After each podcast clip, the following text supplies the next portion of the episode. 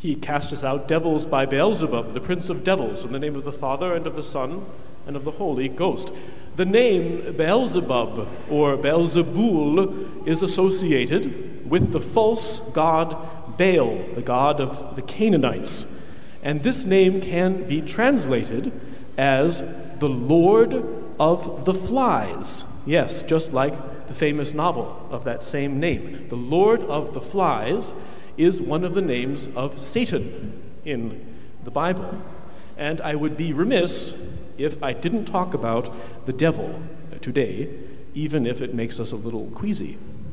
He casteth out devils by Beelzebub, the prince of devils. It's an accusation hurled against the Lord. The prophet Isaiah in the Old Testament foretold that the Messiah would be abused when he wrote, and he wrote in the voice of Christ, and I quote, I gave my back to the smiters, and my cheeks to those that plucked out the hair. I shielded not my face from buffets and spitting. He casteth out devils by Beelzebub, the prince of devils.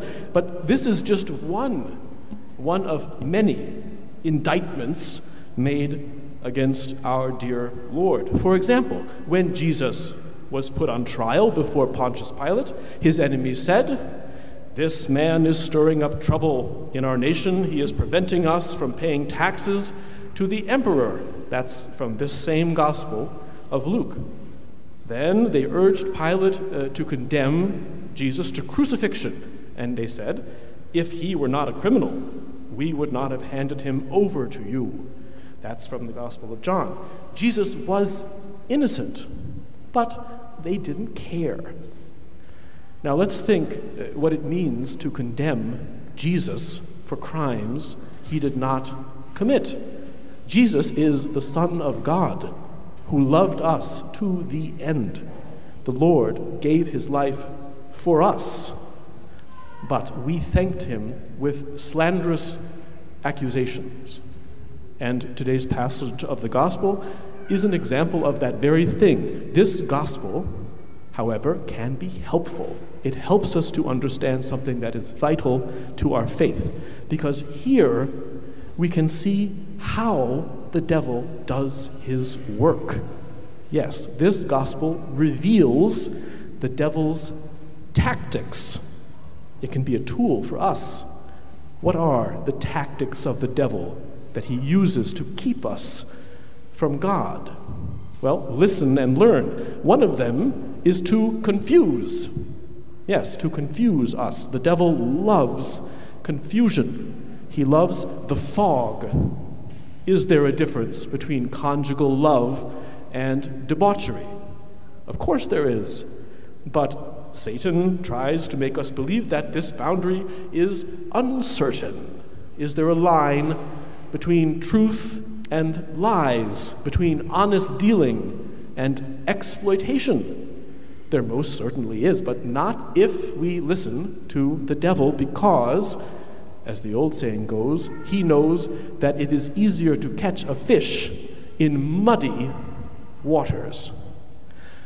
You might know Paradise Lost, the great poem by John Milton from the second half of the 17th century. And in it, Milton describes the descent of Satan for the first time into hell. Lucifer has been cast out of heaven by St. Michael, and now he must descend and he must take up his throne in the pits. And what does Satan find when he comes to his new kingdom? The answer is chaos, who in Milton is personified as a creature, chaos. Let's listen a little bit to Milton. Behold the throne of chaos, and his dark pavilion spread wide on the wasteful deep. With him enthroned sat sable vested Night, eldest of things, the consort of his reign, and by them stood Orcus and Hades, and the dreadful name of Demogorgon, those are demons in hell. Then rumor next and chance and tumult and confusion, all embroiled, and discord, with a thousand various mouths.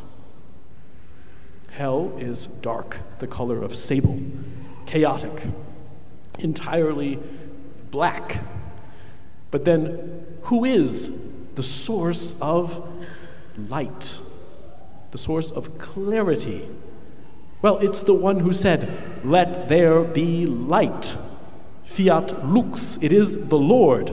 It is the one who spoke order onto the waves, onto the primordial chaos at the beginning of the world that in Hebrew is called tohu vavohu. That comes from the book of Genesis, where we read, In the beginning, God created the heavens and the earth. The earth was formless and empty, that is, tohu vavohu. Darkness was over the surface of the deep. And God said, Let there be light. Those are the first three verses of the first book of the entire Bible. The Lord loves light.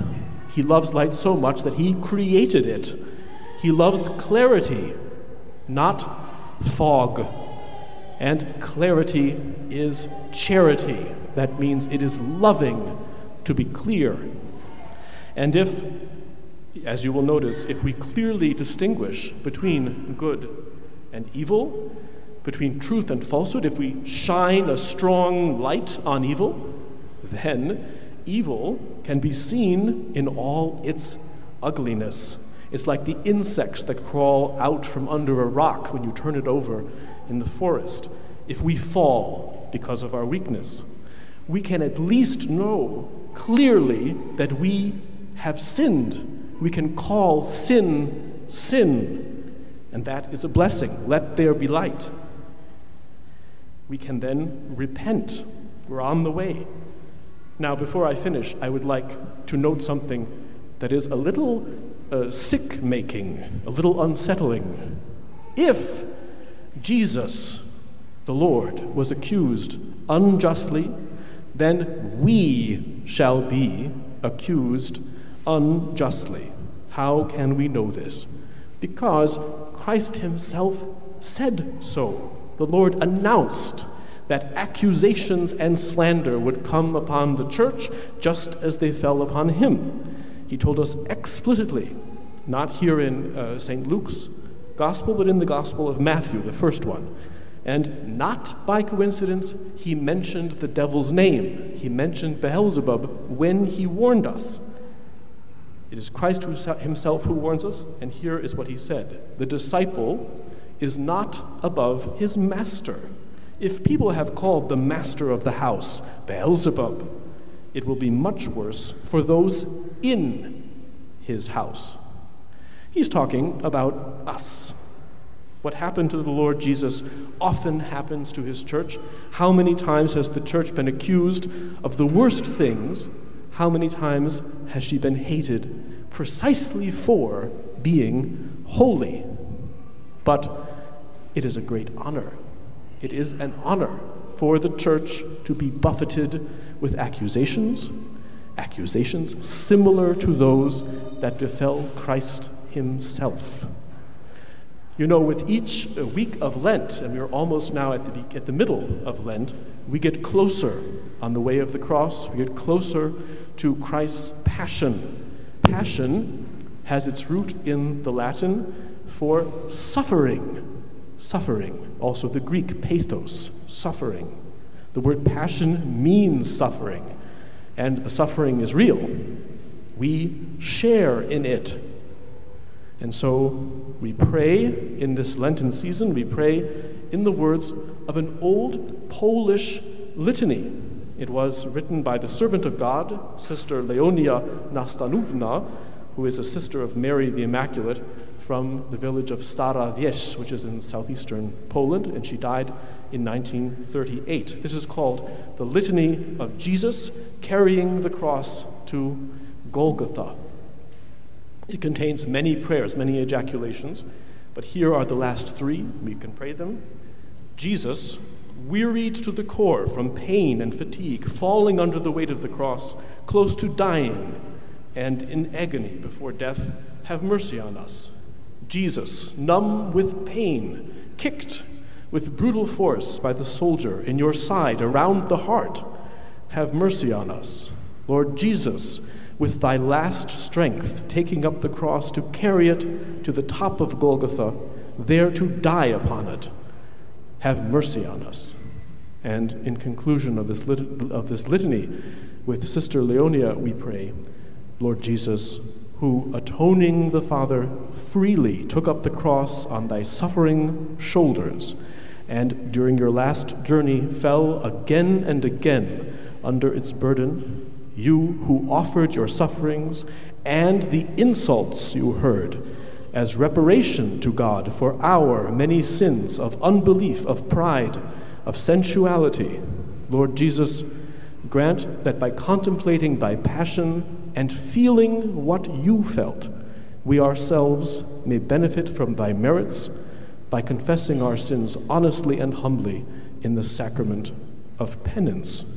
For you live and reign with God the Father in the unity of the Holy Ghost throughout all ages. Amen. In the name of the Father, and of the Son, and of the Holy Ghost.